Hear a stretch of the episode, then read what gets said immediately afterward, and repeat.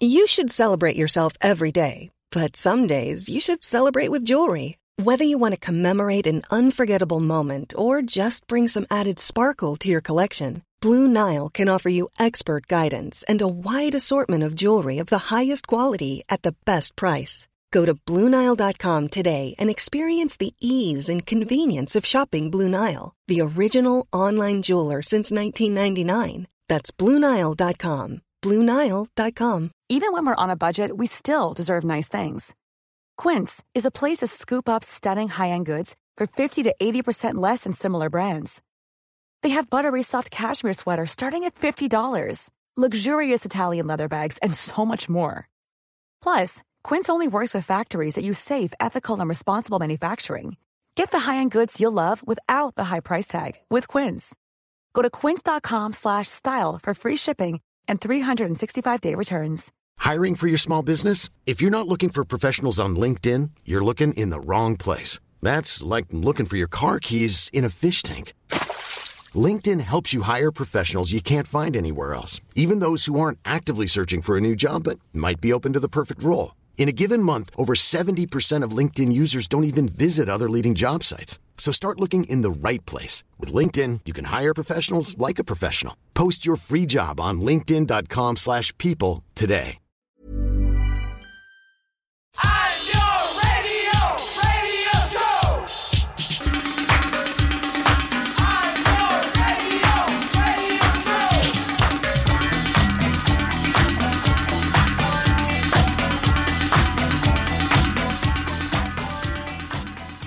Hello and welcome to the Nialler9 podcast. We're back again. Uh, it's myself, Nialler9, and my co-host Andrea Cleary. Hello, you? We're good. We're good. Um, yeah, it's been a busy old week, and uh, glad to be back on the podcast. We had a long episode last week, um, which you could, if you haven't yes, checked out. some of our listeners might only be finished listening to it now yeah, after starting last week. two hours. Um, but I think on this episode we're going to be maybe a little bit shorter than two hours for sure. Oh, We'll see. Um, we've got an interview coming up with the Gloaming that Luke Sharkey did um, just before they did their last show as part of their seven date residency in National Concert Hall. You We- were there, right? I was, yes. Uh, we will talk about that in a bit, maybe. Mm. Um, I, I really enjoyed it. Yeah, it was great. Um, and we also have an album of the week from a strange Japanese group, which we'll talk about as well, called Chai. Um, so we'll get to that. But first, what's going on in the world of music? Well, Grimes is back in some capacity. this week she released a, a new song, but it's she doesn't call it a single or anything like that. Of course she doesn't. No. Um, she dropped a demo called Pretty Dark, and it's called. This isn't from an AOR musical I'm working on. She said. Hmm. I don't know. There's a lot of there's a lot of What's worry, Aor musical? like augmented reality. Oh, oh, of course. Yeah, of course. Like, sure, we're all making them. Yeah. Um, very strange. Uh, it was just like a fine old song that just appeared, and with her, um, self-made video kind of made from her laptop kind of thing. Mm. Um, doesn't really leave much of an impression, but it's got me a bit worried about Grimes and in general and where she's heading. First of all, there's a lot of change happening, and not just climate change because her new album is about climate change. So she announced on Instagram uh, that her new album is going to be called Miss Anthropocene. I think that's how you say it. Yes, I think so. Uh, yeah. Anyway, um, and there's a zero in there because you know, internet. yeah. Um, so Claire Boucher last year decided that she was going to change her name to C, as in the speed of light. Change her actual birth name, um, lowercase and italics. This I missed because somehow this wasn't the most dramatic thing that she's done in the past No, year. this was last year that she said she was going to do this, but she's also said that she's planning on killing off her primary artist persona Grimes as well. Mm. So that's a bit of a worry for me. I mean, like, Yeah, she's been having trouble with her label. So she's with 4AD and there was a um there was some talk on her Instagram in comments um with her fans. Uh, a fan asked, "Are are the two albums coming together or separately?" Because there was talk of there being two albums, and she replied, "Separated by a period of time. One final album for my shit label, and then my first album on a label of my choosing, which I'm crazy stoked about. E or I might go fully independent, researching options. The second one will be extreme darkness and chaos. The first will be highly collaborative and most glorious light. hmm. I don't know if I can follow where she's going. I, It really look. It all any of us depends on the songs, right? It all depends on the songs. In terms of killing off the name Grimes, she said it will be a public execution followed by something else. Uh, I'm super bound by the limits I've set myself with Grimes, and it would be easier for me if I wasn't stuck with the branding I made in 2009. You know, this was an interview she did with uh, the Wall Street Journal this week, and uh, she explained the album, uh, Miss. Uh, which is called Miss Anthropocene as a concept album about the anthropomorphic goddess of climate change. Of course. Each song will be a different embodiment of human extinction as depicted through a pop star demonology. I want to make climate change fun, she said. People don't care about it because we're being guilted. I see the polar bear and I want to kill myself. No one wants to look at it, you know? I want to make a reason to look at it. I want to make it beautiful. Okay. So, Uh, um, some of the working titles for the songs are uh, That's What Drugs Are For, So Heavy I Fell Through the Earth, Dark Souls with a Q. Um, what else? Blaze Forever Like a Useless Star, Favorite Psycho, Nymphs suffer sigh Before the Fever. So it's it's all it's all Grimes so far, right? Yeah, but it's been going in an increasingly um singularly kind of almost annoying capacity in the last two years for her. Like she's a great artist and I remember when she played in the Olympia. Did you go to that gig in, The in one where she Dublin? had the technical difficulties. yeah, she, yeah, yeah. She got electrocuted. Um, Yeah. Like she was so She cool was and so so great, good. and it was such a brilliant show. But I just feel like everything, like she did that song with "Bring Me the Horizon," and it was poor. And like yeah. we appreciate power, like I, I haven't been don't like a it. fan of like anything she's done. And she's talked a lot about like darkness and like nu metal and like Mm. emo stuff, and you're like, oh, I can't follow. it, well, it's funny because I I feel like her influences are really really cool. Like I remember watching one of those "What's in My Bag" videos, you know, where they go in and uh, get some stuff in a record shop, and she has these like really strange. Um, she's got re- really cool and really kind of out there music taste, and uh, I listened to the albums that she was that she was picking out, and I thought they were really cool, really out there. But I don't know. I, I don't know whether it's the the cynic in me or what, but I don't know how seriously I can take her when she's sort of amping up that I'm so crazy side of her while also like dating a billionaire. And it's just, yeah. And then everything that's happened in the past year with Azealia Banks and everything, I'm just bored of it. Just like, but they're the her and Elon Musk aren't uh, an item anymore. Are they? Are they not? Just, no, she she groaned during her interview when mentioned when it was he was mentioned. Uh, I ground out of I don't know feminism. I mean, he's a super interesting goddamn person, and look, I love him. He's great. And then she he responded to the magazine said, "I love C." That's italicized and lowercase. Wild, fey, artistic creativity and hyper intense work ethic. So yeah, he uh, can't handle her.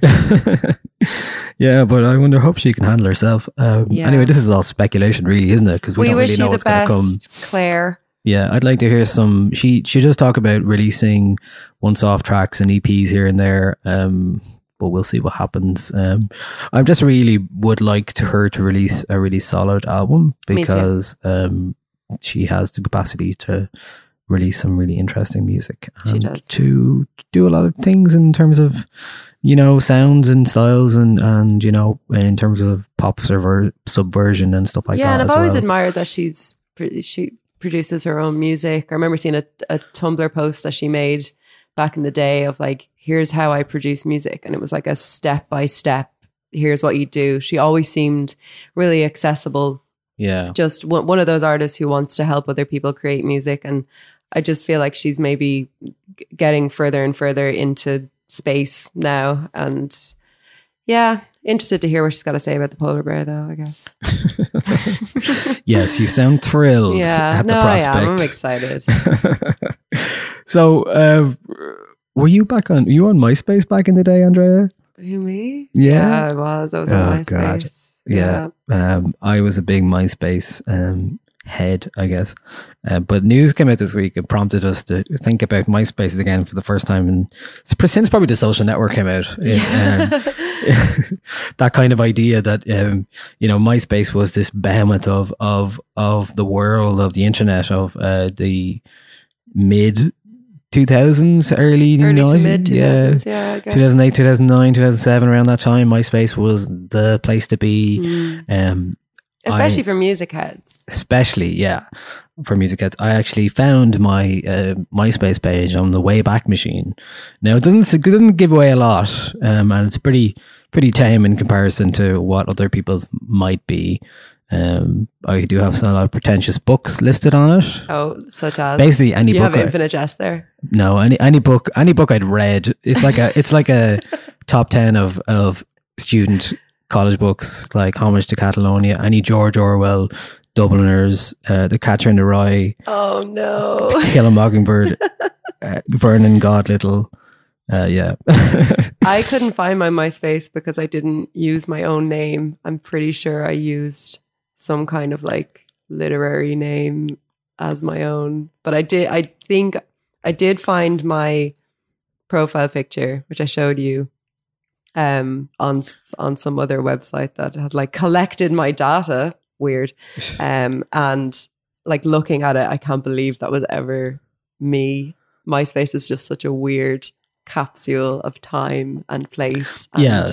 of culture. And it's really, really sad that like millions of songs have been lost. well it's not only millions of songs were lost so what happened this week was basically that myspace who, who actually owns myspace now um, that's some, still that's a, Tom? no unfortunately not he's the most memorable thing about myspace still Yeah. Um, but anything, any single, every single piece of content that was uploaded to MySpace before 2016, including millions of songs, photos, and videos, um, have now been deleted due to a faulty server migration. Now that sounds like a, a really good excuse to me. You're like, if you have that much data, that's going to take a lot of time to. Um, it's going to take cost money to host. Hmm. It's going to be and like, when was the last time you logged into MySpace? I, I Like- tried to a few minutes ago. And yeah, like 10 years ago, I'd say, for a lot of time ago, people, yeah. you know. Um, but yeah, it does, it does have us thinking about like the idea of, of how big MySpace was and how like, you know, the, the social media, it was so new and fresh Yeah. then. And like, it was such a music platform as well. Well, I think as well we can we can take for granted that now that subcultures exist online now, whereas MySpace was kind of one of the first examples of that, where you you found your tribe there, you found you found your favorite music there. Um, you might have had your first conversations with a loved one there. Yeah, that's, that's me. That's what happened. Myself Yeah. and my wife actually, uh, when we met in real life, we actually started sending messages to each other on MySpace. Yeah, and it's like it's Uh, just that we, kind we, of yeah, we courted on MySpace. that's Yeah. and that's like the first platform where you really do that Yeah. um that isn't an instant messenger you know and so I, I think it's a shame for for people who are interested in like how subculture exists online and how communities form digitally that you know one of the first major examples of that is just kind of lost now and Yeah, like I'm thinking about well, even just that that example I gave of uh, you know, like sending messages to my soon to be wife. Um I actually have she actually gave me a printout of those uh, conversations. thank god so I do have them actually, Yeah. which is really cute. And um but you know, it's that's kind of the uh, like thinking about those little things that you can never get back, or the idea of when you visit somebody's MySpace page, a song would start playing, and you like instantly got to know what kind of person they were and all this kind of thing. or like teaching yourself HTML to yeah, I think a lot of people. That's how a lot of people learn Yeah. HTML, really, isn't it? Because Yeah. like you could absolutely destroy your MySpace You profile. Mine had so many gifs on it. It was Yeah, disgraceful and somehow still worked on dial up internet. Yeah, it's weird because MySpace was one of those places where, like I said, subcultures form, but you know, people might have gotten further into like design and coding and web design Yeah, from definitely. it, but also music, also art, also just you know, just strange. if I look at my. MySpace comments, it's basically just reams and reams of um, posters for gigs from local acts, and uh, like you a- should save all them just in case they all get lost. that is a lot of them aren't worth saving, to be honest. an archivist would disagree. now Here's a comment here from the band Halves in November 18, 2008. Well, Presumably when bands used to go around to people's MySpaces and just leave comments. Uh, if you're you and herself are about this Saturday, we're doing Oh. our biggest and last headline for a while with full visuals and support from villagers. Oh my goodness. 2009. There you go. That's Yeah. amazing. It's mad to just look ago. at that kind of stuff. But I think that gets to uh, the whole idea of, you know, we are, we exist. And I think about this a lot in terms of like photographs and, you know, where I don't have a lot of printed photographs in, Mm. in my life. And I have gone and printed out some over the time, but I do have them all backed up on either it's like, you know, Google Photos or Flickr. I still have a Flickr, which I'm getting rid of. But all these things can, they can all go. They can, yeah, yeah. Like, it's like where the, the ephemera of of our youth is kind of like when it lives online, you never you're never going to see it again. Yeah. Um. So, like, especially for millennials who didn't always have i think for for our generation it's kind of like we we uh, as children it was printed photographs and then when you move into your teen years you get used to just putting stuff online. And now it's like if if these things crashed if they went away we would lose so much. So yeah if this myspace thing has kind of taught us anything it's that there is even though you might look back and you're embarrassed and you can't believe that that person was ever you, it's definitely worth saving those things. Don't throw out your diaries, like, Yeah, yeah, you know? That's gas. Um. oh, God, it's just looking looking through all of these um old comments from from back in the day and just like bringing me back to a lot of I used to get invited to house parties on in comments. Like people would be like, "Hey, I'm having a party on Saturday. You It's- should come." it feels like a like- public comment. yeah. It Like- feels like such a, a another world compared to where we're at now. you and I know? wonder if if in you know 10 years time or 20 years time we'll think back to using facebook for events in the same way be like oh remember like if a band would be playing and you'd click attending or scooters playing uh, uh, the fake uh, uh, events where scooter are playing Yeah, the uh, yeah. Crumlin Shopping Centre. yeah yeah like it's it's weird it's very weird i'm i'm always very suspicious and um you know feel very strange about social media but it's an important kind of archive of what culture is because we don't really do it elsewhere Yeah. you know yeah. I discovered so many uh, like artists, especially like local artists as well. But I Mm. remember like talking to people how accessible like artists were on MySpace worldwide. You know, you just send them a message and they Yeah. always see it. yeah Where now it's just like seems like such a different place. Um, yeah And there was always talk of like, oh, Arctic Monkeys and Lily Allen were discovered on MySpace. They were not discovered on No. MySpace, but they certainly were popularized on those kind of platforms. Um, I guess all that's left to say about MySpace is thanks for the ad. yeah thanks for the ad guys So, what else is going on in, in the Um, world of music this week? In other news, uh, Lizzo has just landed on Playboy, which is still a thing. Um, Yeah. Apparently, uh, she is one of only two plus size people to have ever been in the magazine, which is, you know, it's 2019, guys. Let's let's get it together. Um, magazine's been running since 1953. Mm, it's not great, but Lizzo is very excited about it. Um, she looks unbelievable. In a perfect world, Playboy wouldn't exist, but this is where we're at. It's good So- representation for strong black women. So, who- why is she doing it? What is her whole MO, do you think? I mean, this? I I guess it's it's promoting body positivity, which is which a- she is all about as well. She is all about it. Yeah. Um. She's she's wary of it being hijacked um by people for whom the movement doesn't really apply. But um, like she she says that like sometimes positivity results in happiness, and I think that she's just approaching this with joy and happiness and positivity. Um. And yeah, she just she looks great.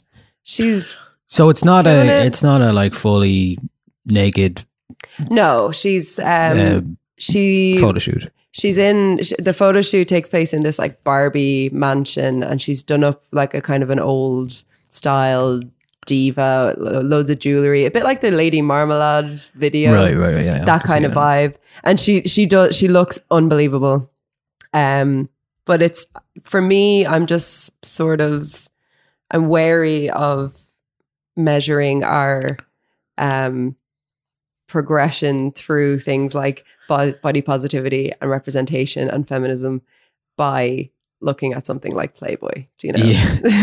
I mean, it's definitely a part of a mar- marketing campaign, and uh, her album is out on April 12th, and she just dropped a song which we'll play shortly. But, um, you know, I think it, it's why not? She's using Yeah. something that is not usually open to her as a person to promote herself and to make a statement.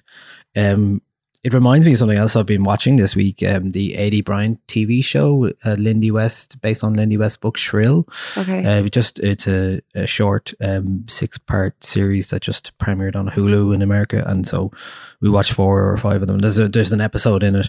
So Aidy Bryant is the Saturday Night Live um, cast member. She's she calls herself fat, Mhm. and a lot of it is about actually about body positivity and and you know like just owning it and and doing that kind of stuff. And she goes to a swimming pool party for basically uh, plus size women, and um, it's really it's really cool because it's very empowering and it's also um, it's really interesting to hear. There's a, lot of very eloquent thoughts and um, ideas, and like the the one that's played for laughs at the very start of the TV show she goes into a coffee shop and she takes a picture of like toned Tanya, who's like a personal trainer, and there's something funny about it, and she takes a picture, and uh, she the woman grabs the woman is there and she grabs her wrists and is like, "Oh, there's a there's a little person inside you looking to get out and all this kind of stuff." And she's really polite about it, and she's like, "Oh, thanks, yeah, I hope that little person's okay," and all this kind of stuff. Yeah. And then all the people she goes into this coffee shop regularly, and then these uh, people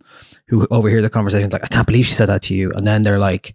Do you know who you remind me of? Rosie O'Donnell. And it's like, it's really well done, but it's a lot about you know um, body and image and stuff like that as well.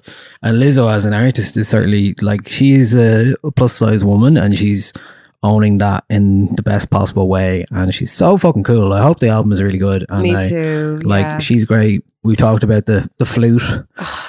Uh, did you see the? Uh, there was a Will Ferrell video last year. week. Was it Will Ferrell do- and uh, doing a thing with Lizzo? No, Uh, I didn't. There was they did a flute off, Oh like my a Ron Burgundy what? flute off. Yeah, yeah. How did I miss this? Yeah, I don't know. I just saw it there. Last like week. that was the moment I fell in love with Lizzo. I was just like, right, I'll watch this performance on Ellen. Whips out a flute, nails it. She's just, she's unbelievable. And like, she used the opportunity in in the Playboy interview to like talk about how gender doesn't exist. Like, and just she's so progressive, and I'm really, really happy that she's she's paying attention to things around her.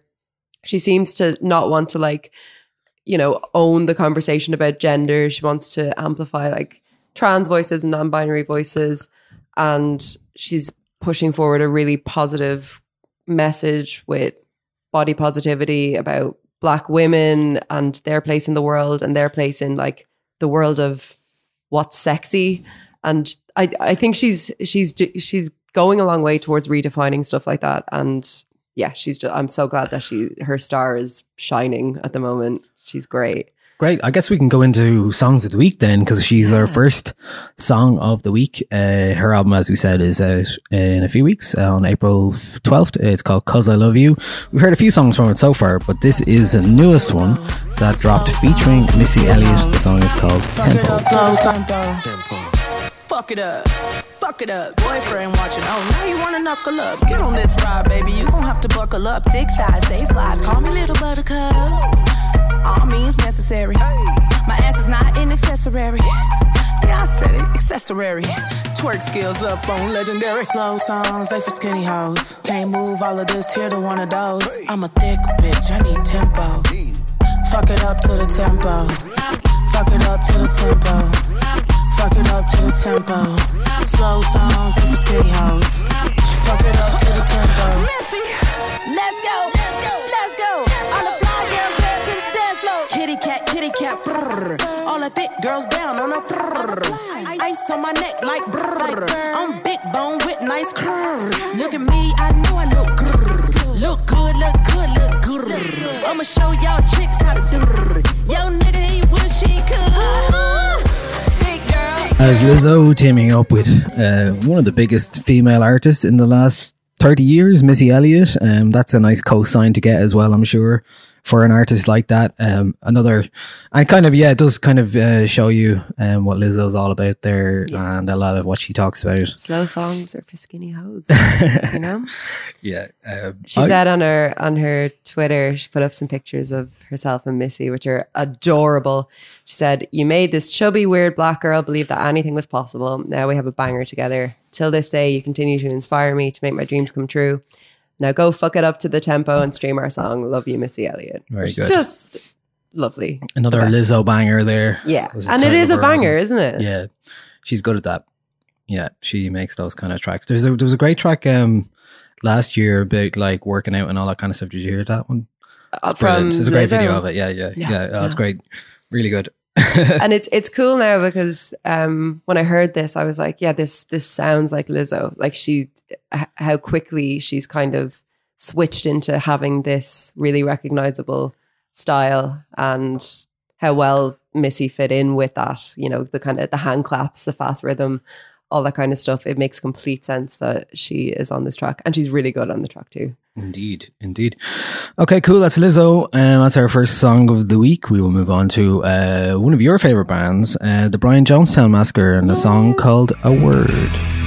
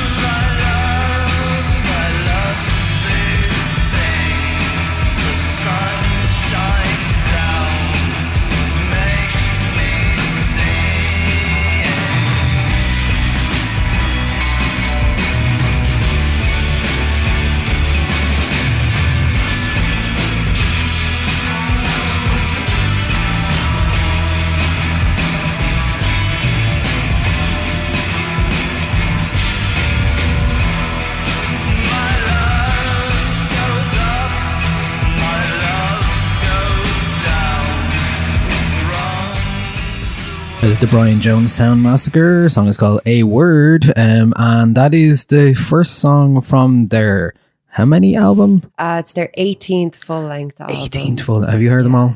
Yes, You have. I have. I'm, Uh, I'm their last one came out seven months ago. Before seven that, months ago. Yeah, so we haven't had that long to wait. Um, I think it was supposed to be released at the end of last year, but they were touring and it was going quite well, so they delayed the release. And So you're a fan. Big fan, big big. All I really know about the Brian Jonestown Massacre is the movie Dig, yeah, which is a great Th- watch. that's. I mean, um, I wouldn't start someone with that. I I don't think. Um, Yeah, so Anton Newcombe is kind of he he is the Brian Jones Johnson massacre, and um, he's an asshole. He's he's the worst. Like he's really really awful. I've seen them live a couple of times, and he's just got he gets into fights with fans. Like it's it's at the stage where people like go to gigs to antagonize him to try to get that kind of rise out of him, and that's just their that's just their thing. But on top of that he makes incredible music. Like he, um, if I was to start someone on the Brian Jo- Jonestown Massacre, um, it would be the album uh, "Take It From the Man," which is one of my favorite albums of all time. It's just it's absolutely stunning from start to finish, and then you can watch the then you can watch Dig. But this is it's the Brian Jonestown Massacre. It doesn't you know stray from that sound. Um, the album came out last week. I've listened through it a couple of times. It's great. Fans are going to love it. It does nothing for me personally. I yeah, it's. I, I. I don't think if if you didn't know them and you listen to it, I don't know if you get a whole lot out of it. But with me, the this is one of those bands where I'm just like, you can kind of just release anything at this stage, and I'm I'm gonna enjoy it because Okay. it's part of that kind of larger And narrative. you're definitely not the only one. There's a lot of people. They have a lot of fans. It seems certainly Yeah, enough they do, yeah. maintain a, a career. Yeah, the, and, and like touring, their fans tend to be quite like devout. Are they all well. arseholes too, other than yourself? Um, mm, maybe. Um, well, I, well, what I guess I want to ask you really is like you talk about somebody like that who's antagonistic and problematic. like- well, well, a, a different type of problematic Mm. favorite, yeah, for, for sure. But um, does that ever get it, get to you then when you're listening to their music and you're like, oh god, this person is an asshole, um, or does it like not bother? You? I you? guess sometimes like wi- there's there might be certain lyrics from early albums that I'll be like, oh, well, like I, I basically don't like when he sings about women, not because he sings about them particularly badly, but I'm just like I don't ever want to put myself in the place of the person he's singing about, if that makes sense. yeah, Um, but then I think I I just think there's it's, some of their songs are like so important to me that you kind of he lets the mask fall in his music okay, and you can kind of see something a lot deeper. He's de- he's definitely that kind of you know troubled musician artist thing. Is like men want to be him, women want to change him, that like blah blah blah. That I'm usually so critical of, and I am critical of with him, but. It's just it's the music, man. it's just so good. It does it for me. It still does it for me now. Um, they remain uh, one of my fave bands. Um, Craig Cool. Fitzpatrick from rival podcast No Encore and I um, are big, big fans um, of the band, and we tend to get shouted down when we talk about them if we're ever out for drinks with other kind of music heads. So, yeah, we have I to d- deal I with that. Fair enough. I Yeah. mean, look, if you like a band, you like a band, and, and you shouldn't have to defend yourself too That's much. Um, I did make my first appearance on on the No Encore podcast last week. Oh, you Um, did? Yeah, yeah. You sounded uh, great. yes. I sounded locked. you sounded I like sounded you were locked. enjoying yourself. I was, yeah. I I slightly regretted it. I think Um, you made some very interesting points. I in fairness to the guys, they sent me a, a link to the audio before it went up, and I was like, I can stand by everything I was saying. I did sound like I was slurred a bit. I, I think you were fine. I was, yeah, it was fine. Uh, but there you go. Yeah, I was on it for the first time, and uh, yeah, I have to say it was really weird hearing you and Dave at the same time. I was like, oh, this is the middle of a strange Venn diagram. yeah. And I don't even remember the smell of talcum powder at all uh, happening, but I remember it at the time. And then it was like, it's in the interview, and you're like, when, where were we exactly?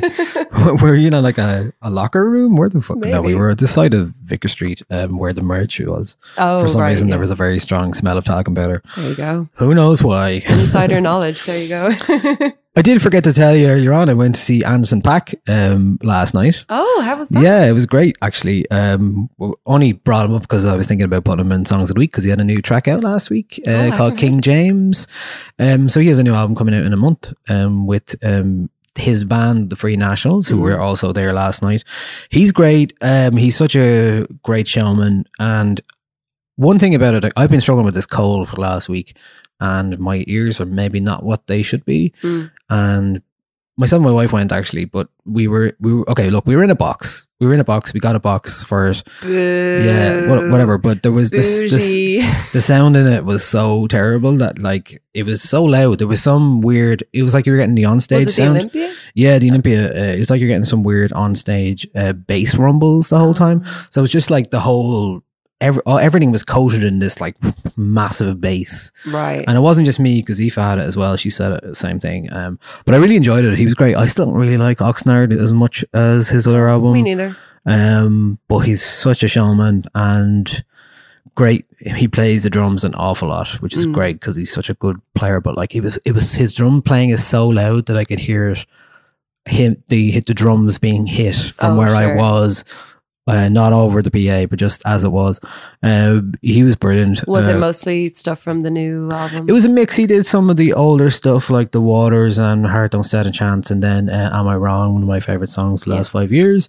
Uh, he finished with a uh, Mac Miller's song, uh, the one that he featured on Yeah. Dang, Mhm. um, as a tribute to Mac Miller, which is actually I hadn't really listened to it since Mac Miller died, and I kind of didn't realize how close it was to you know talking about Mac Miller's situation. But uh, it was really really great show. He's playing again tonight. Um, he he uh, yeah he's fantastic. I I just hope the uh, the new album lives up more than Oxnard. I really have not gone back to that at all. No, and but look, neither. a lot of people there seem to love it. Not for me personally, but Yeah. um, I really enjoyed Anderson .Paak. I kind of wish I'd seen him three years ago when I was in the depths of loving Malibu so much, Mhm. and then I would have been like, yes, I fucking love this. I want to see this so much. Um, but I really did, didn't have a really enjoy it. Did really enjoy it for sure. Um, Anyway, as I proposed of nothing, that was uh, Anderson .Paak. Uh, I'm going to move on to Limerick, um, to a, a new act uh, called Pow Pig, who had a, two new songs on a split with Junior Brother. This is one of theirs. It's called. Mayday,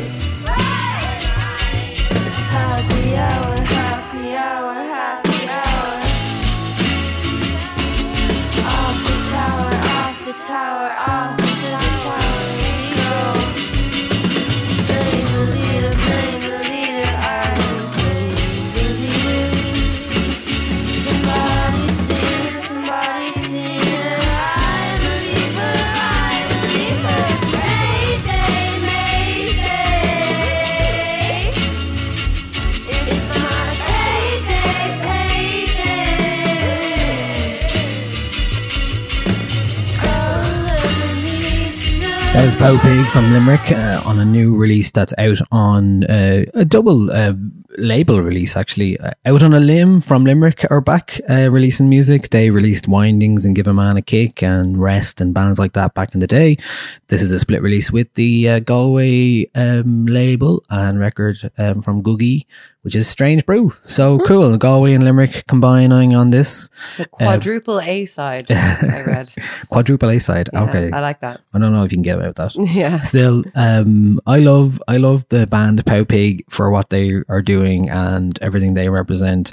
Um, they're all still doing their leaving cert. Yeah, it's crazy. So they're all like seventeen ish, yeah. and they're still somehow managing to do loads of gigs with the permission of their parents. Yeah. and uh, yeah, they were on Other Voices a few weeks ago, and um, I just really like their vibe. You know, really like like they're just too. like young four young girls who are just doing it for themselves and doing really cool stuff and it like it harks back to a lot of the like indie from the early 90s that I kind of loved as well but they seem to have their own thing going on They do, yeah. They're really, they're really cool and interesting band, and they have this sort of aloofness that, like, in in a good way, that comes across in their music with the kind of hazy vibes. And but I think their musicianship and their songwriting, it's like they're kind of wise beyond their years, but. But then I'm like, I don't know if that's problematic because you know young girls can be great at music, um. But no but I think you were right in saying they have some a level of confidence that is They uh, do. u- u- unusual for for their age, and they have a kind of a they've defined their sound even though it is quite ramshackle and yeah, you know they have a lot going on that you can recognize as yeah, and there's there's a confidence in in standing behind that ramshackle kind of sound, um, and that kind of this is who we are, this is what we're doing. They have a definite style. They have a, like even aesthetically, their music videos, they're very kind of hand uh, homemade and like they're like wearing masks and they're just really really cool. I feel like if I was in school with them, I'd be like, damn, those girls are cool. Um, but they are they're a really really interesting band. I'm so excited for them to have more time to spend uh, hopefully writing an album and releasing a lot of music um, and I can't wait to catch them live at some stage. I know they did announce a gig um, recently.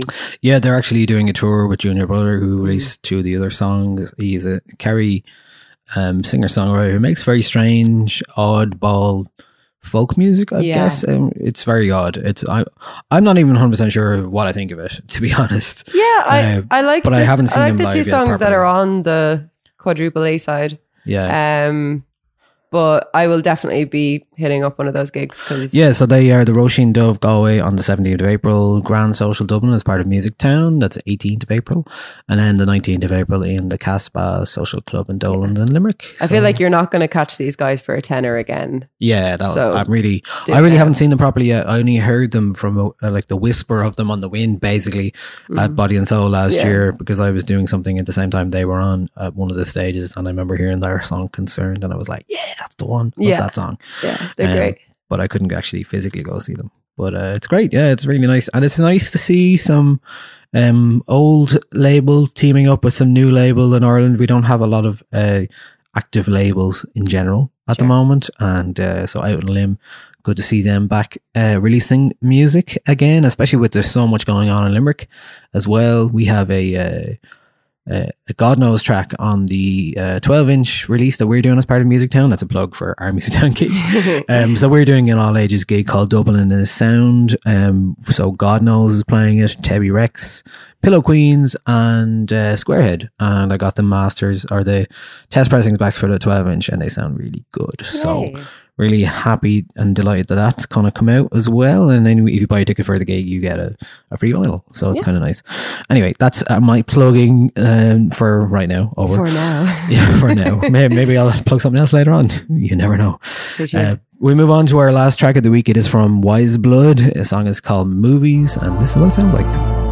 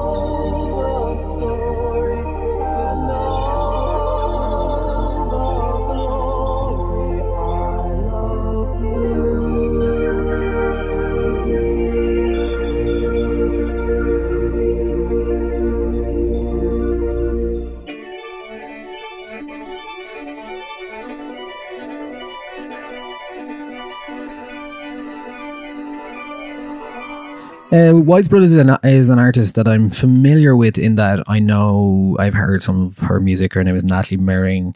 I know a lot about her, but I don't know a lot about her music personally, really. I don't think uh, I can name another track. Um, she's releasing her fourth album on Sub Pop in the forthcoming weeks um, in April, I think. And uh, yeah, so April 5th is it's her third album, sorry. Titanic Rising, it's what it's called. You picked this track for Tracks of the Week. Why did you pick it? I did. I came across it on a playlist uh, this week, and I I'm not at all familiar with her, and I just thought it was so arresting. And then I was listening to it today, like after I saw the new promo for Stranger Things, and I just got it, it all just sort of clicked in my head. Like so the the song obviously has this like you know sci-fi synth running underneath it and this really um sort of over the top big grand um like I, I- don't know if it's a key change but she kind of land, lands on it halfway through and then it switches up and yeah I I- just thought it was really cool. She's sort of singing about how movies and media kind of form us and you know look, look looking into that and seeing whether or not it's a good thing that we kind of define ourselves like this gen- generation that we are now having every film ever made at our fingertips and how how that's kind of formed us as a generation i thought it was a really interesting topic for a song and the way she goes about it musically was also really interesting really cinematic and Yeah, it reminded me of Julia Holter's last album a little Yeah, bit. actually, song, yeah. um, very much so. And the the video for it does seem to echo that sentiment. Seems to be inspired by the movie Titanic and Yeah. some mirror action in there as well, and all shot underwater. Um, so that's Weyes Blood. Don't think she's announced to play a gig in Ireland anytime soon, but she is playing around UK and Europe in April and May. So you can check that out if you're anywhere but here. Um, that is Weyes Blood, and we'll move on to our album of the week. We had a lot of contenders for our album of the week. Well, not a lot. It wasn't. It wasn't a hugely busy week, but the, what we settled on this week maybe surprised us and might Something surprise you. bit different. Yeah, it's definitely a bit different. Before I say who it is, let's just play a bit of it and just keep the suspense going for a bit longer. sure.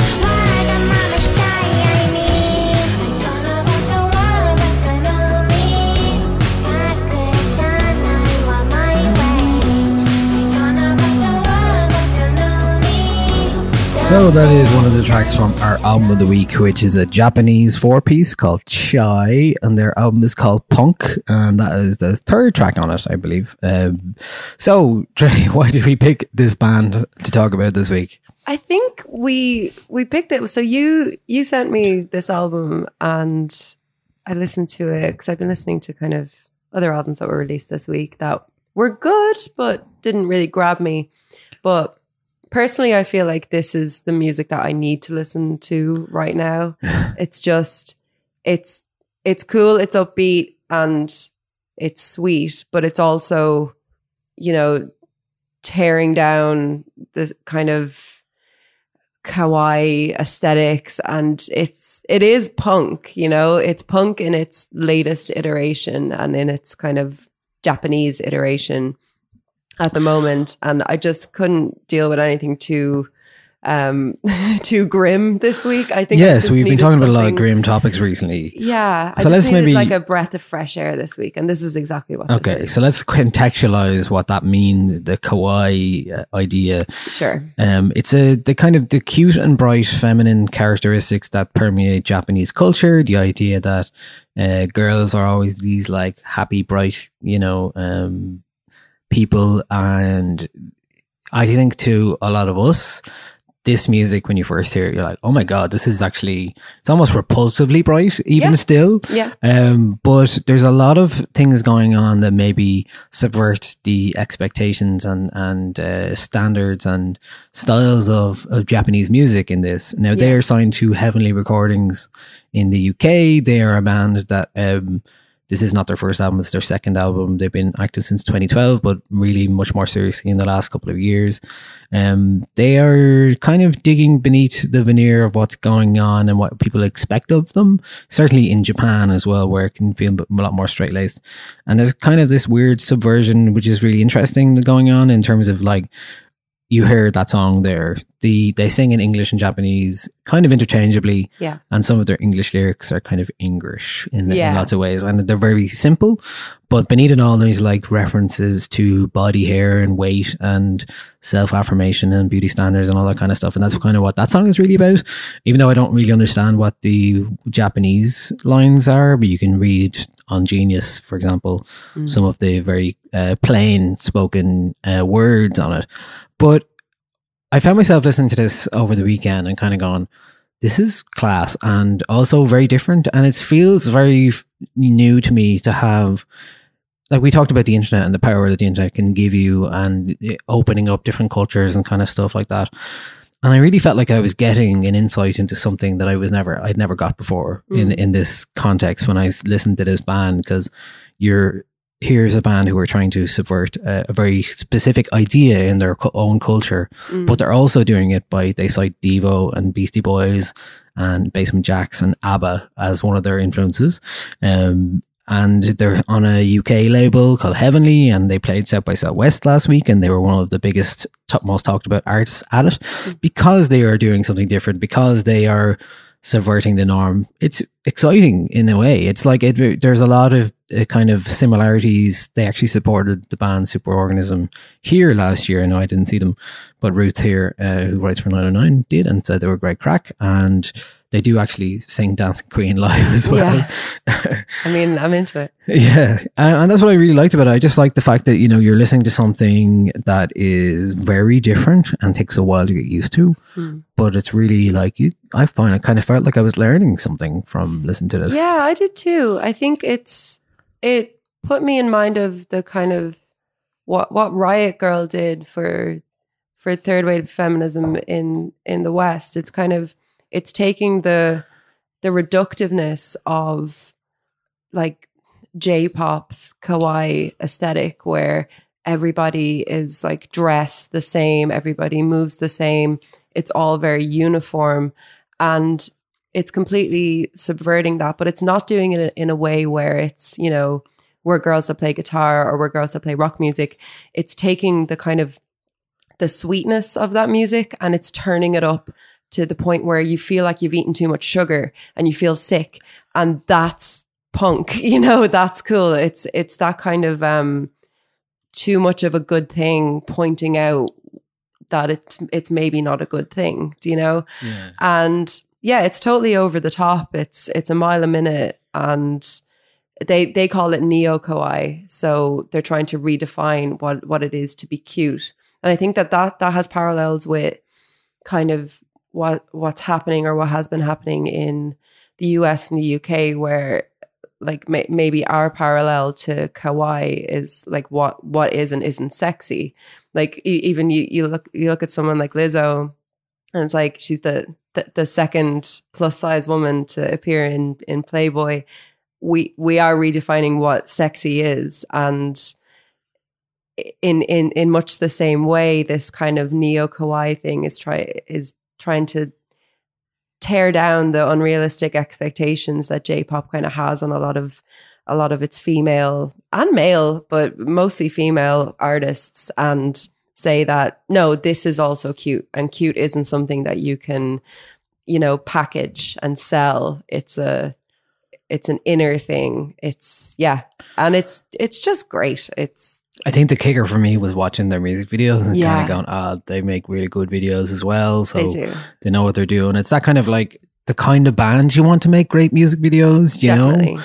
Like, I think it seems to be the right time as well for something like this. There's a lot, we talked about Grimes earlier on, who talks about, you know, K pop and J pop a lot and references it. And then, for example, there's just so much like K pop music, like Blackpink and hmm. BTS, who are, you know, there's a lot of young kids who are into that kind of music now Yeah. and it's become like it's the next it's a wave, phenomenon, you know like- but like in a western context as well it's already huge over there Complete- Oh yeah, yeah, yeah, and, and it always has been. But for for the West to kind of embrace it in the way that it has, there there is you know there's problems with that because it's a heavily packaged like J- J-pop is a heavily packaged and marketed affair.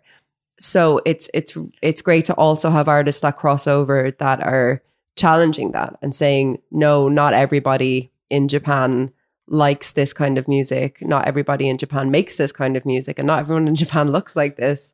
Um, and I hope that, yeah, I I I hope that they they, they really do kind of break through with this with with punk fans, especially because I think what they're doing is punk. Um, it just mightn't sound like the Sex Pistols, but it's it's tearing down expectations. It's destroying norms and it's doing it in a way that is palatable and tongue-in-cheek and over the top. Yeah i'm sure there's some people who would say that that idea that this is punk is just like probably upsetting to them. Yeah. But i but I, think mean, but like, but when, when, themselves- when you think about what punk is, it's it's something that that challenges whatever the kind of mainstream expectation of you as a as a person is and it subverts it and it turns it into an something that's empowering. And for them to kind of take the take what it is that J-pop is kind of known for and sometimes criticized for that kind of sugar sweetness and homogeny and to turn that on its head and kind of like like, I said tur- turn it up to the point of kind of sickening sweetness is is super punk. I will I will defend that. That's a hill I'll die on. Oh yeah, no, I, I don't disagree with you. I, what I was going to say was that I felt that they are, yeah, they're doing it in the sensibility way as opposed to the Yeah. musical way. Um, and yeah, like I really like it. mean, I don't know, like B- Bikini Kill weren't the first band to make punk music, but through their aesthetic and their style and their like, we are girls that play guitar, but we also wear pigtails and we're also women. Like Yeah. it's not we're we're not playing like the boys, we're playing like girls, kind of thing. Um, Chai kind of really made me think that they're doing much the same thing or a similar thing to what Bikini Kill were doing at the beginning of like the Riot Grrrl movement. Um, and I, I don't know much about punk in Japan. Maybe it's a completely different thing, but this seems like a really kind of palatable crossover and an interesting talking point when people, especially white people, talk about J-pop and yeah. But Because also- sometimes those con- conversations can be kind of problematic. So musically it it is it does fit in with that kind of thing you know like it, it can very easily fit there's a few there's a good few acts like superorganism or Kero Kero Bonito who have those kind of um, bright Japanese aesthetic thing going on and but here's a band who are from Japan and are really doing that and representing that from from the place as Yeah. opposed to like taking and we talk a lot about appropriation and all kind of stuff but this isn't appropriation. If anything the only thing that they're doing is subverting that idea. They're bringing in kind of more western influences and yeah, into their music and there's a lot of like obviously it does take a while to get used to this album even like when you're listening to it you're like whoa Mm. Do so? well not no, no it just it's just so jarringly different and so Mm. hyperactive and uh, like it, it is like listening to a video game soundtrack almost sure. in that way like a that Dance it's Dance like Revolution. yeah, yeah, Dance Dance Revolution. Yeah, exactly. Like that kind of. It's got electronic stuff. It's got pop. It's got like Yeah. there's things whizzing in and out, and then there's like big, huge moments, and there's like it's very. Uh, it is bright to your ears when Yeah. you first listen to it, but uh, you know I like those subversive parts of it where you kind of you you can hear them talking about their weight and stuff like that, and you're like, Yeah. oh, there's something else going on here. definitely Um, and i and i do think that their use of the english language in it is interesting because you know they're they're singing a lot of their english lyrics in in broken english and i i i think that that's interesting because i think it's probably kind of making fun of what western expectations of how japanese people speak english are um, and they're like, oh well, you know, we'll we'll sing in broken English because they'll understand us better as as Japanese people. Then, do you know? Yeah, It's it's that kind of tongue in cheek, like I'm going to do this because this is the only way that white people are going to understand me, uh, which which I think is really interesting, and they're just really really cool. Yeah, it's a, girls, look, I, like- it's a lot of fun. I think the reason we picked this this week is because music can be super serious sometimes, and it shouldn't always be. And obviously, you know, music is fun first and foremost, Yeah. but it can also have a message in that uh, bright, like popularity. And Chai for me represent that, and they have something to say in in the way that they do it and their unique way of saying it. And also musically, it's just like a lot of fun and a lot of different Mm. kind of buzz going on. I really enjoy it. And it's just nice, like I said, to feel like you are learning something about the world Totally. by listening to an album. Yeah. So it's cool. Uh, let's play a bit from uh, Choose Go. This is, I think, the opening track from the album Punk from Chai.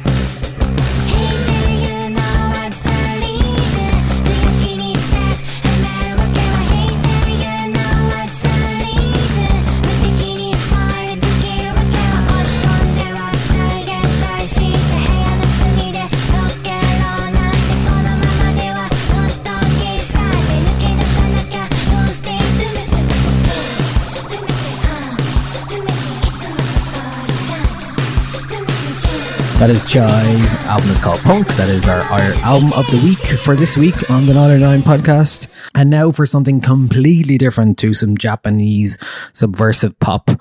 We are going to Ireland and America for this supergroup, The Gloaming.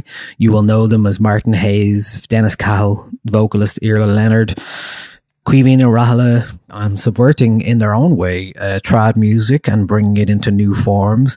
They have won much acclaim and we are big fans of their music for what it's done. It has changed in a way changed the face of trad for me and a lot of people.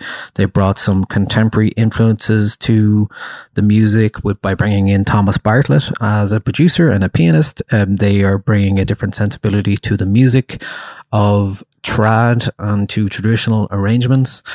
They just released their third album and um, it is their third in five years. And one of the things that they've done since their entire existence is played every nearly every year perhaps um, in the national concert hall doing residencies. So last week they did a seven day residency seven nights and eight days they took one night off. Um, and they played um, seven nights in i was actually there on the monday night the very first one which the president michael d was there Was he? he was yes Where did he sit? Oh, he you know he has a special chair up at the top. Oh, does he? Up yeah, yeah, yeah, yeah. And they announce him, and they come in, and then you, uh, Amhrán na bhFiann comes on. Everyone has to stand up. Yeah. Oh my god. Um, so the Gloaming are one of those bands that like myself and my dad will go see together. yeah. Like I, we've both we've gone seen them twice now in the National Concert Hall. when I was there, I, I went on the Saturday, and it was a lot of families. Um, my my boyfriend came to pick me up from it actually, and he he didn't know what gig I was at, and he was like, "What was this?" And I said, "The Gloaming," and he was like, "Oh yeah, that makes sense." Because to look around at the crowd, you you couldn't tell. Like it was just such a mix of ages and people, and which is really cool. A lot of families. Yeah, they were bands that seemed to go across different generations and a lot have a lot of fans in different um, places and ages. And I was beside a or near a very well behaved baby, oh yeah, so very good. she did great. Well, Luke Sharkey uh, went to talk to Irla O'Leonard and Caoimhín Ó Raghallaigh on the Monday afternoon just before their last show in the National Concert Hall. And so here's Luke chatting to the Gloaming.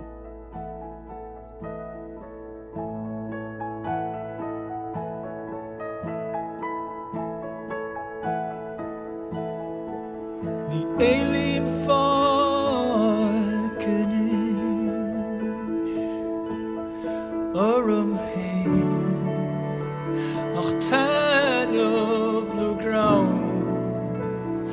huet da an.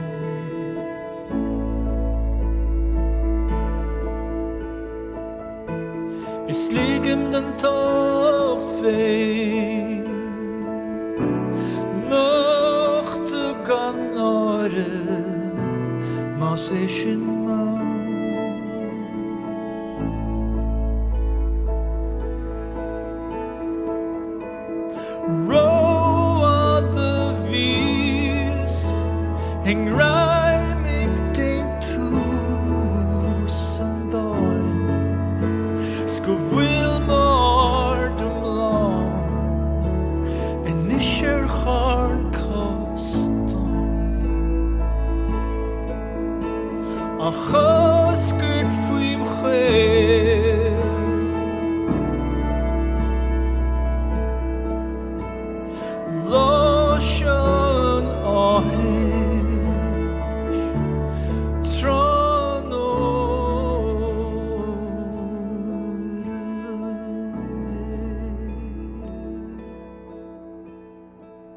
we are joined by Iarla and Caoimhín of The Gloaming. Thank you so much for joining us. You're very, Very welcome, welcome. Luke. Very Delighted. welcome, Luke. Um, and I appreciate you guys taking the time. This is the last night of your seven night residency here. It is indeed, yeah. It's hard to believe. Seven nights here. It's it's been wonderful. I mean, it's uh, such an extraordinary venue, and I remember coming here as a kid and just being in awe of the place. And, Yeah. uh, and you know, it's it's a real. We kind of tend to forget it, I guess, because you know we've played so many shows here now. But Yeah. it really is a prestigious stage. Like I feel, you know the National Concert Hall stage. There's something very special about it. And There's, there's certainly a heritage Yeah, about the place for There sure. is, isn't there? And you walk out on stage, and so many people have walked out on that stage in the past, and yeah, there's such a sense of occasion for us. I think. There is, yeah, absolutely. I would jump in here and say, from an outsider's perspective, there's probably not a name more synonymous with the sort of prestige and heritage of the National Concert Hall than the Gloaming.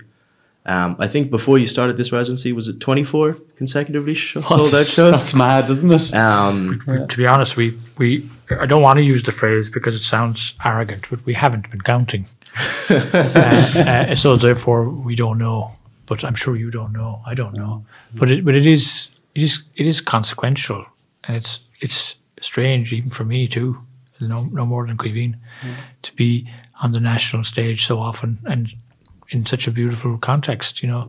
but uh, we really we really love this hall you know and i suppose seven nights here you could do one night somewhere bigger three nights somewhere bigger but we actually we feel so strongly about this room this space you know which, It's a- what is it about it that keeps drawing you back here as well, it might seem crazy to say this, but it actually feels quite intimate as a venue. You fe- really feel connected to the people because they're, well, first of all, you can see them in the, the front few rows, but you're also surrounded by them. There's Yeah. people up on the balcony and at the sides. And it really feels like you're kind of, uh, not in a big venue and and for me that's something very important i uh, something happens on a bigger stage where there's more of a disconnect between the stage and the audience Yeah. and like just for me how i feel in a gig i much prefer being kind of feeling like i can see the audience and feel their presence you know so Fantastic. Maybe like that for the audience too, you know. I mean, uh, it has to be in a way. Like, I mean, we've all gone to gigs in, in the O2 and or whatever it's called these days, and uh, the Bord Gáis, and you know, you're further away, and yeah you, unless you're lucky, you, you you're. I think the audience do feel close to us in in the NCH and are able to kind of touch the music in a in a in a more um more beneficial way to the music. And I also think that myself, yourself, and and Martin certainly, from our background, we actually are a little uncomfortable on a big stage. We we're uncomfortable with the idea of a kind of an us and them and a performance. We kind of thrive on a, a little more intimacy. Certainly, that's how I would feel. Like I, my favorite gigs oftentimes are for you know twenty people or Yeah. forty people, and it's that kind of real immediacy that Yeah. I I thrive on. Like for example, when we did Union Chapel, always fantastic place to play. And then one year we we booked the train and we did we did the Barbican itself, and it was just I just didn't get a I didn't feel any feedback for myself. I wasn't able to measure it yeah in the way I can in Union Chapel or a place whose embrace you understand.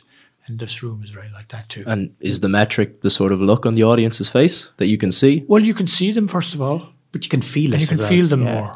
They're if the if the room is too big, you do, as Caoimhín says, you do find that the lighting and everything that equation changes. So you become you become lit in a darkened room, yeah and you become find it sort of far away from the people, and it's a funny feeling. I don't. I think Caoimhín is right. Maybe, maybe our our folk background is is more more suited to the notion of a, a more human proximity. Yeah, and like I would find, I'd often go out here into the lobby before a show, and I just walk around, and Yeah. uh, it really helps me kind of connect with if I see one person I know or two people I know, to see a face, to know I'm playing for you now, Yeah. b- rather than playing to an abstract darkness. I find that re- I really struggle with that playing to. Uh, an audience you can't see that you haven't met some of the people you've got like you've got no tangible person that you're trying to communicate with and music is about communication so put a face on people be able to see them communicate with them and you know that's that's our own background as folk musicians Yes. that it is kind of music of the people even though we've kind of probably you know gone wherever we've gone and are no longer of that world in our own sure. little way but um i think that that meaning of music being to connect with people kind of feeds into that for us It's really all that matters to us. And are these the sort of little things that, as a group, keep live performance, especially in a place like the National Concert Hall, where you've already sold out seven nights in advance, that they keep it fresh, keep it dynamic between yourselves, that it doesn't feel like you're doing like a repetition? I don't know. I think that's it's more an individual thing, and I don't actually know what the other guys feel about that. That's certainly how I feel. Uh, I have other things that I do to keep it fresh, and one of the things I do is improvise, and I've carved out a role for myself in this band that is a little freer than um, you know. I'm not. I don't really have certain notes I have to play at certain times. I feel like other people are drawing the lines, some people are colouring in the lines, and then I'm just splattering a load of like ink on the page. That's a really lovely role for me, and kind of that's what I need. That sounds beautiful. Yeah, yeah, and like you know, Thomas, I've got a great conversation across the stage with him, uh, reacting to him, him reacting to me, um, us reacting to the songs, to what Iarla's singing. So that kind of keeps it fresh for me, I would say. Yeah. What keeps it fresh for me? I'd- I don't know.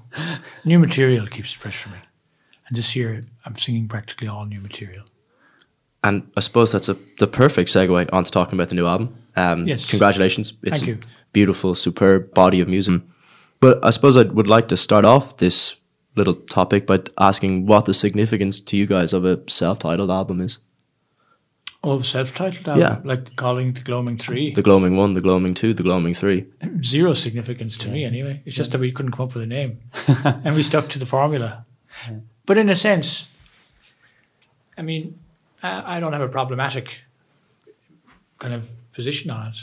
What do you think? I think that there was an opportunity on the second album to come up with say a title. something, yeah. But when you call that the Gloaming Two, it's very hard then to call the subsequent one anything other than three. You've come up with a kind of you set the the way things are going to be, um, and I guess you know the cover art ties into that as well. The same artist being used, so rather than each album being a total reimagining, they're very much a continuation of what went before. I guess. And I suppose sonically, this album, I think, it particularly departs from a lot of the stuff you guys have done in the past. It's probably deeper into the realms of more contemporary classical music than anything you guys have done before. Um, and I've read in interviews that you said you wanted to do something slightly different this time around. So, how did you take that mindset into the writing and recording process? Well, I would say uh, primarily Iarla's work um, with Thomas. So Iarla uh, was over in the States and created some really extraordinary songs and brought them to Thomas and they had that work done. And and to me that's where the exciting thing and the exciting development is in this album, along with kind of some of the production techniques that Thomas used to add some elements we haven't had before, uh, some layering of sounds rather than being a photograph of five people in a room. Yeah. It's kind of a little more interesting in terms of uh, what elements are used in in the production. Precisely. I mean, the other recordings were ensemble recordings. Yeah. With, with, with various degrees of production. But even record two was largely in ensemble recording uh, with minimal, very, very minimal um, cut and paste or layering or post sort of production activity. This one was radically different in the sense that the song, the architecture of the songs were all built um, months in advance of an ensemble presence in the studio. And then also there was the agreement, the tacit agreement with, with, with the producer that he would be allowed and encouraged to use various forms of discrete synthesis uh, uh, as part of the sonic palette. Okay.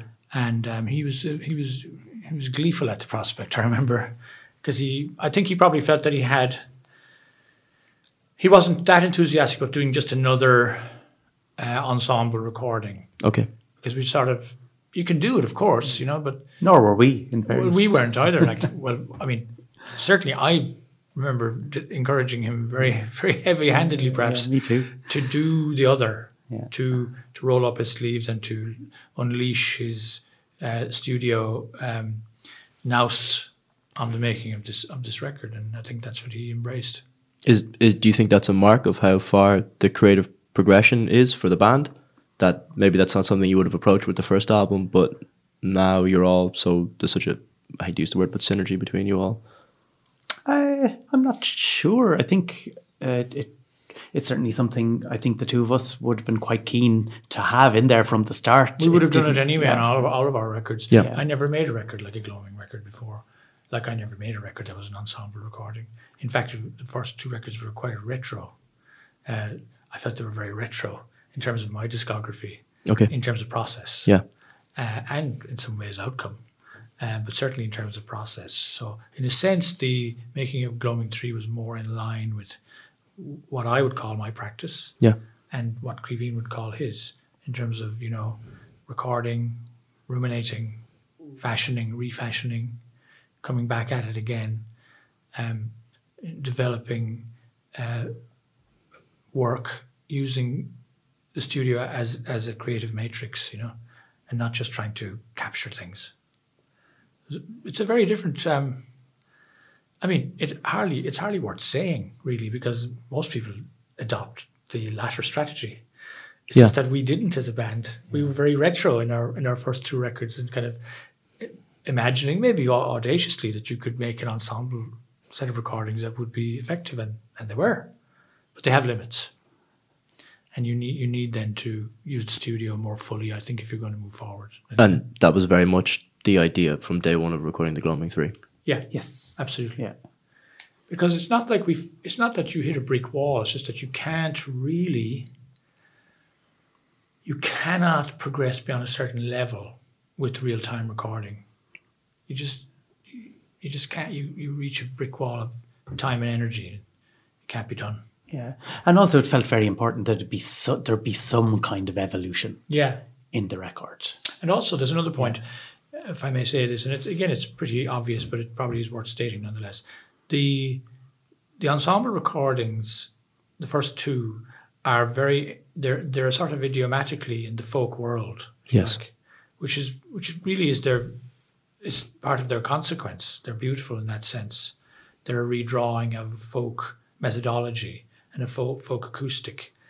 But the third record um, elevates the sound into the area where there might be the notion of a composer present.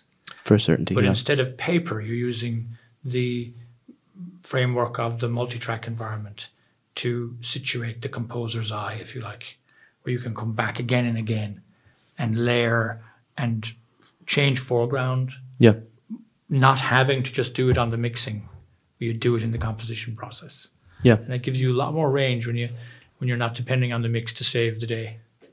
You know? For certainty. Suppose I'd, I'd, I'd jump into a question that I've been um, waiting to ask you actually, Iarla, for years, um, and I hope you might answer for me. What is for you the process of selecting and then curating a poem for a song?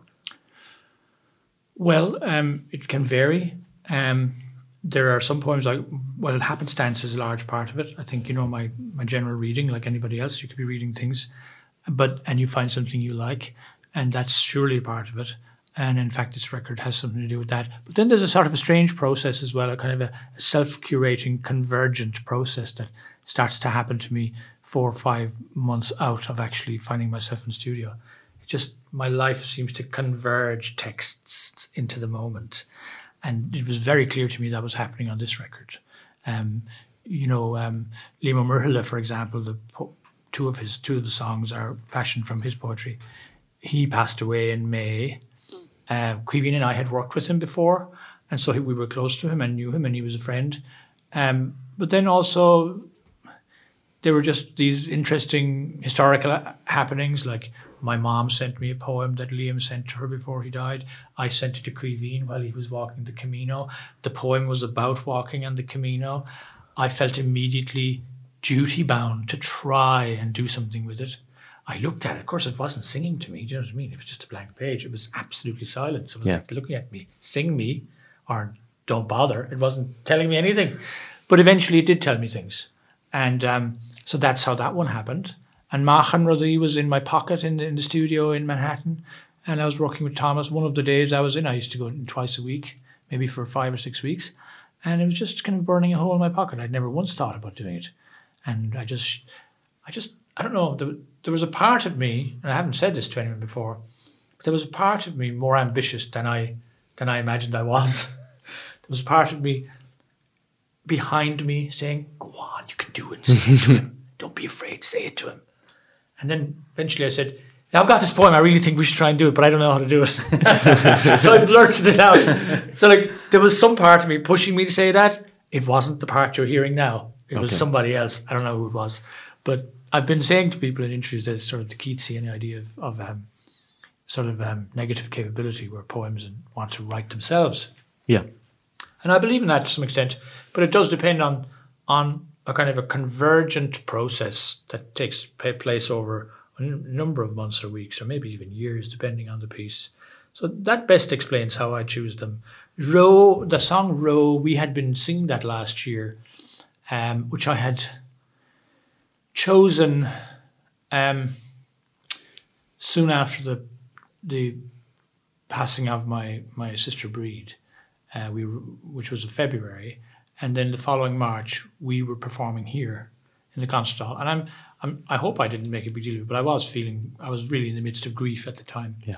And we we, we did that song in in the concert hall, and so that really seemed to have something. And when we came back in the fall to make the record, Thomas wanted to, to attack that one straight away, and we did, and it, it, it was easy to do. And similarly with the um, the 17th century song, um, My Lady Who Finds the Tomb Unattended, we had attacked that the year before as well.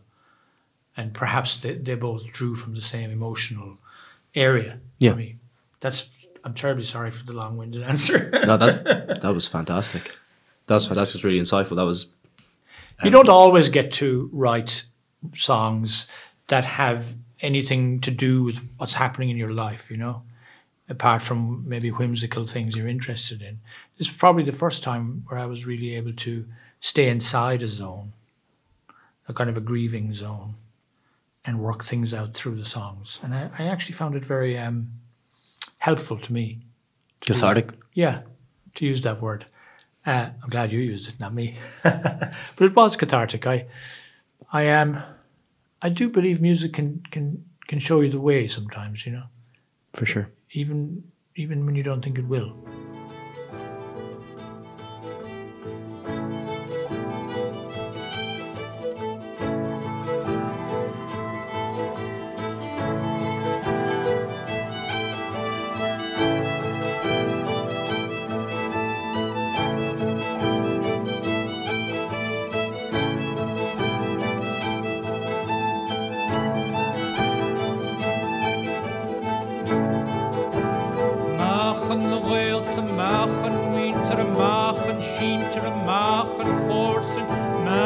Machen seannachis machen an tíilhir machen sagart machen brahanne machen óil machen starre machen de bhrín machen an líne chohúb na cosaló machen an tí leile machen de chredir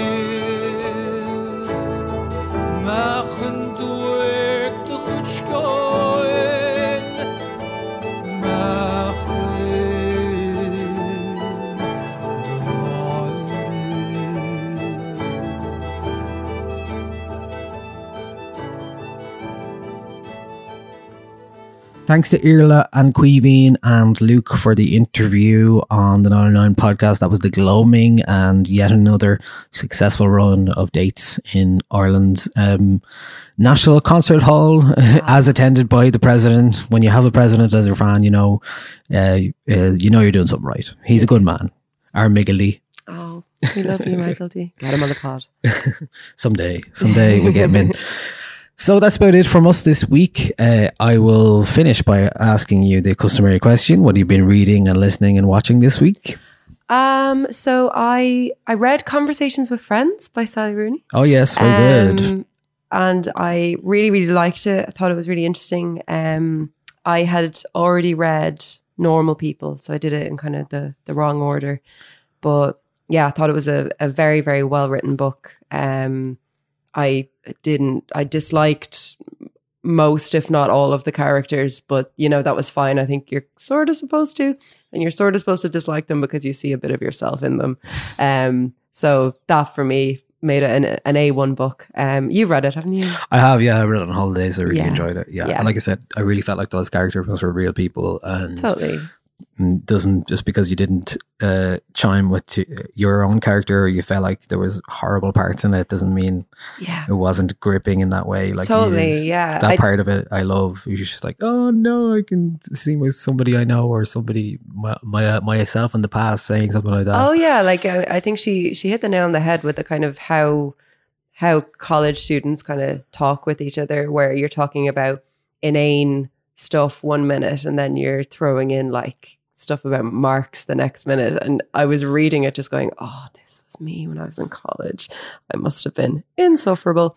But um, Did you have those lists, those books listed on your MySpace page? Oh, you don't even want to know my books listed on my MySpace page. yeah, just like the Communist Manifesto. um, but yeah, fantastic book, really, really good. I do recommend that you read Normal People because I know you haven't read that yet, um, and I think you'll like it a lot. Um, I have been watching. What I've been watching? I'm not going near any documentaries to be honest. I'm not. I I'm interested at some stage in watching the Madeleine McCann one, but I just I think It's uh, eight parts. It's a lot yeah. to take in eight hours. yeah, so I'm I'm just giving myself a little break after leaving Neverland, and I started rewatching New Girl, which is a lot of fun. You've really gone the other way. I've just gone, you know, I'm listening to Chai, I'm watching Zooey Deschanel. It's it's all very kawaii. um, I've been watching the new season of Alan Partridge. Um, most notable this week because he he sang "Come Out Your Black and Tans" So in character. so I've only seen the clip of it. I haven't watched any of them yet because I don't know when it's on. When, It's on Monday nights at about half nine, I think. On Uh, BBC. BBC One, yeah. yeah. okay. Um, it's been hit or miss so far, but uh, Okay. his the field reporting and the like the yeah that stuff has been just fantastic. And Tim Key is on it, isn't he? yeah, he uh, underutilized probably. Oh, I'd say really? he's he's I love. he's Tim the Key. social media guy in it. And, Oh, of uh, course, yeah, yeah. Uh, it's great though. It's so cringy, and it's so, Yeah. but it's so worth, worth, worth watching at the same time if you're a fan of Partridge, and you know to see somebody singing um, Black and Tans on BBC. It's not something you see every day. It, it was absolutely amazing, and we we were chatting about it before we were recording and saying that like to to be able to uh, obviously um Stevie Coogan has like big uh, relationship with Ireland. He knows Ireland well, and you kind of have to to make that funny. But I do think that it was it worked because the joke was on the side of the Irish, and we were kind of like we were looking at ourselves in it and making fun of ourselves. But the idea that you know British people aren't really going to get this like we will is is really really nice. Yeah, I Yeah. love that. And yeah, listening wise, the Karen O Danger Mouse album, um, it's good. I'm disappointed with that, but I think Really? I just find Danger Mouse's production at this point to be the same thing. It's Sure. it's lovely, Yeah, but I just I I don't feel anything for it. I just feel like it's almost like a weird, beautiful autopilot he has on. And he's just like yeah. he's so good at making that music that he seems to be able to do it in his sleep. And I just don't. I never warm to it anymore. sure.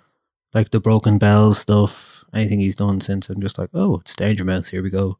Yeah, Sounds the same to me. like. I, I was definitely coming into it more as like a Karen O fan, and I love what she's done on it. So, yeah, it, it was really really enjoyable. I haven't given it sort of enough listens to have like any definitive thoughts on it, but an enjoyable album nonetheless.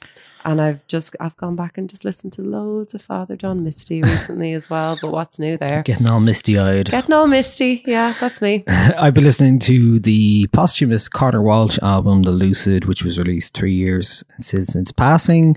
Um, he is the Mayo musician who passed away three years ago. The album is called The Lucid. It was finished by his friends and collaborators. There was a couple of um, nice, like, uh, live kind of dates uh, to where they played the album to market the occasion. One in the Sugar Club and one in Swinford and Mayo, where he was from. And a really beautiful album, like beautiful piano um, album and a lot of acoustic and uh, contemporary classical kind of electronic melodies, Hauschka, Nils Frahm, all that kind of stuff were influences for Conor. Sadly, uh, gone too soon, but a really like lovely thing to hear uh, somebody take the reins and finish some of the work and present a body of work from somebody who is no longer with us and uh, obviously tinge with some melancholy and, and sadness because of that fact. Uh, but you know, it's a really lovely tribute and a really lovely way to mark somebody's um, existence is by releasing an album of their work. And clearly, he made uh, a lot of great music, and it's all there for us to hear now, thankfully. So, you know, a nice thing. Uh, I've been watching Fleabag. That's the other thing I've been Oh, doing yeah. this week, uh, which is full on cringe, but also very funny. And I've been really enjoying that a lot. And I think that's about it. Um, I've been working solid for the last week, eight days. I'm going to go home and go to bed for uh, more than five hours um, for once. So I'm really looking forward to that. and that's about it from us. That's about it from us this week. Um, Dre, thank you so much. Thank you very much. Uh, and thank you all for listening. Um, and as we said before, if you haven't subscribed to the Nine podcast, you can search Nine on all your platforms. And we are also um, doing loads of things, including um, putting on gigs. And uh, one of these gigs is happening tonight, as you are probably, if you were listening on Thursday night. We're doing Future Proof with Homebeat. It's back in the Bello Bar tonight. Uh, it's kicking off at 8 o'clock. We have Margie Lewis. We have Kean Kavanagh of Soft Boy Records. And we have Kaz9 who is playing um, as well. Uh, and I'm going to finish the podcast uh, with a track from Kaz9 who's uh, playing Future Proof tonight. This is a new song from Kaz uh, along with the producer C Dot. And the song is called Walk It Off. And thank you very much. And look after yourself and walk it off yourself. Each other. look after each other. Good night and good good day and good evening and good morning and see you later. We're taking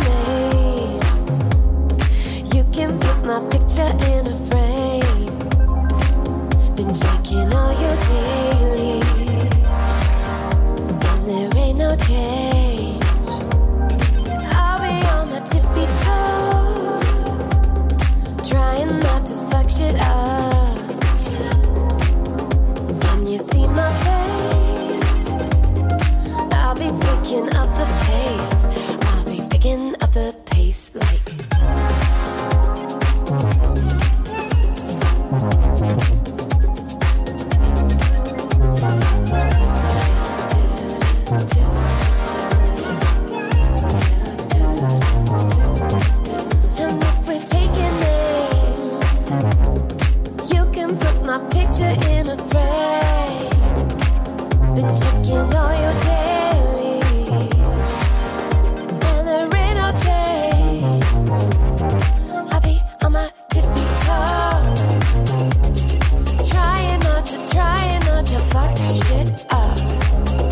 Can you see my face?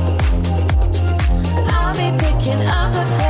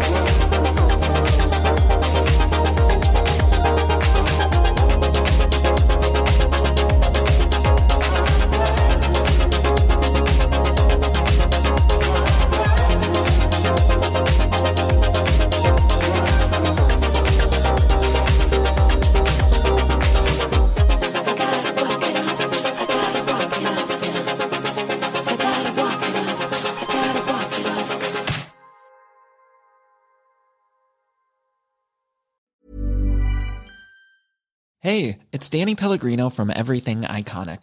Ready to upgrade your style game without blowing your budget?